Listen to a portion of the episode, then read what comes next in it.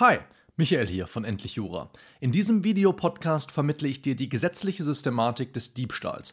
Wir ordnen die 243, 244 StGB dogmatisch ein, damit du sie in deiner Klausur an der richtigen Stelle prüfst. Und am Ende habe ich noch eine kleine Aufgabe für dich, damit du das Gelernte praktisch umsetzen kannst. Lass uns drüber reden.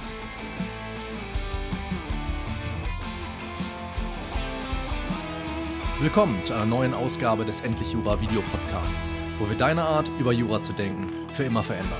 Bist du bereit? Dann ab an die Arbeit. Es gibt viel zu tun. Heute sprechen wir über den Diebstahl und fragen uns, was sind die Basics des Diebstahls der Paragraphen 242 bis 244 StGB. Für diejenigen von euch, die jetzt keinen Bock haben, den ganzen Podcast zu hören, das ganze Video zu schauen, ich stelle dem Ganzen natürlich wie immer eine TLDR voran. Das heißt, ich vermittle dir ganz kurz, was du in diesem Video lernen wirst. Und wenn du dann Lust hast, dir den Rest reinzuziehen, umso besser. Paragraph 242 Absatz 1 regelt den Grundtatbestand des Diebstahls mit den Merkmalen Wegnahme, Vorsatz und Zueignungsabsicht. Das ist wahrscheinlich nichts Neues für dich. Wie steht's um 243 Absatz 1? 243 Absatz 1 StGB ist kein eigener Tatbestand, sondern ein sogenannter Strafbemessungsgrundsatz für besonders schwere Fälle des Diebstahls und wird dann nach der Schuld geprüft. 244 Absatz 1 StGB stellt eine Qualifikation des Diebstahls dar und wird deshalb innerhalb des Tatbestandes geprüft. Es gibt bestimmte Konstellationen, in denen 243 Absatz 1 StGB nicht bei der Strafbemessung berücksichtigt werden darf und auch über die werden wir heute sprechen.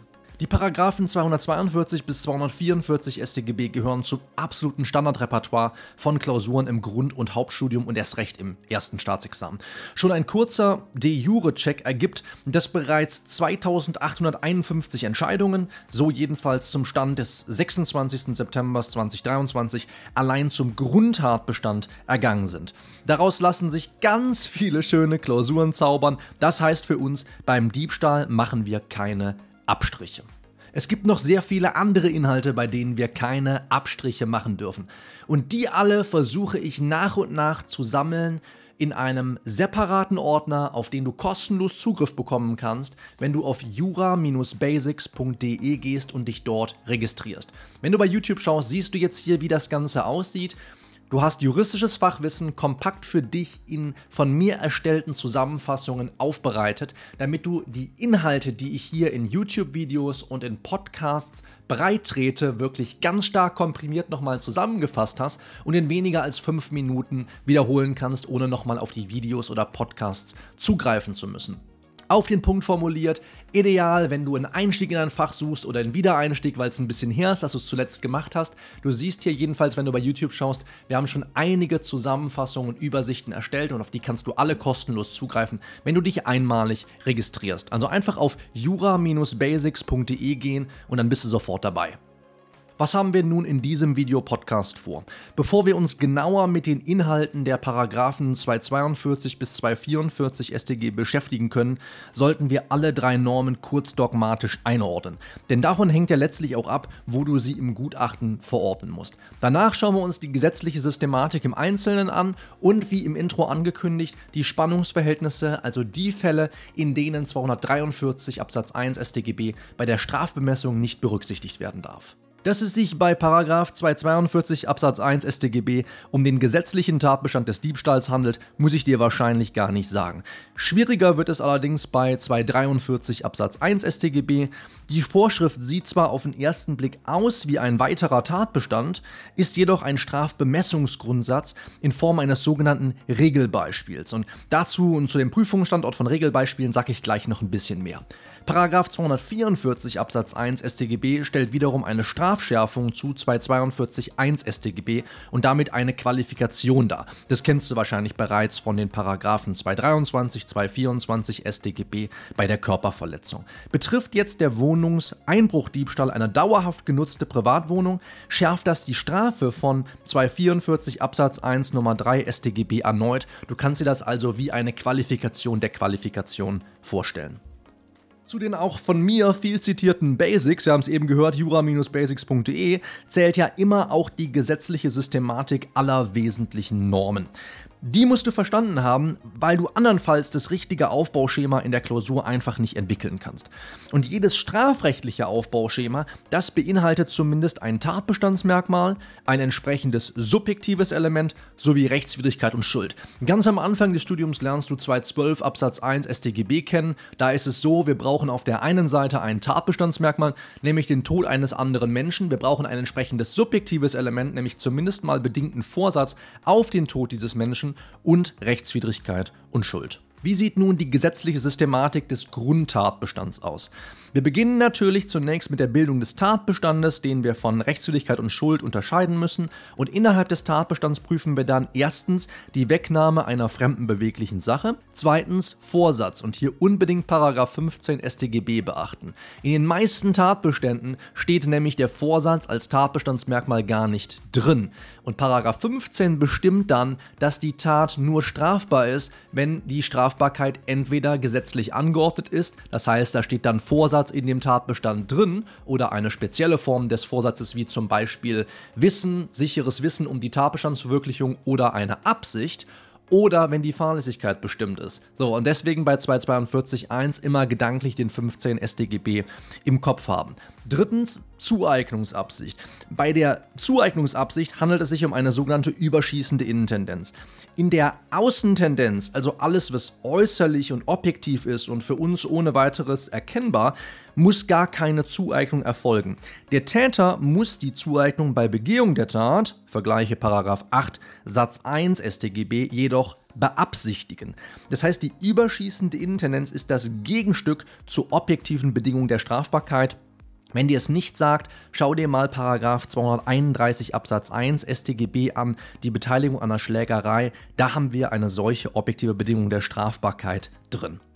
Viertens, Rechtswidrigkeit der Zueignung. Das heißt, die Zueignung müsste, so sie denn erfolgt, und darauf kommt es ja wie gerade gesehen gar nicht an, rechtswidrig sein und der Täter müsste wissen, dass die Zueignung für ihn rechtswidrig wäre. Und dann schließen wir wie immer mit Rechtswidrigkeit und Schuld.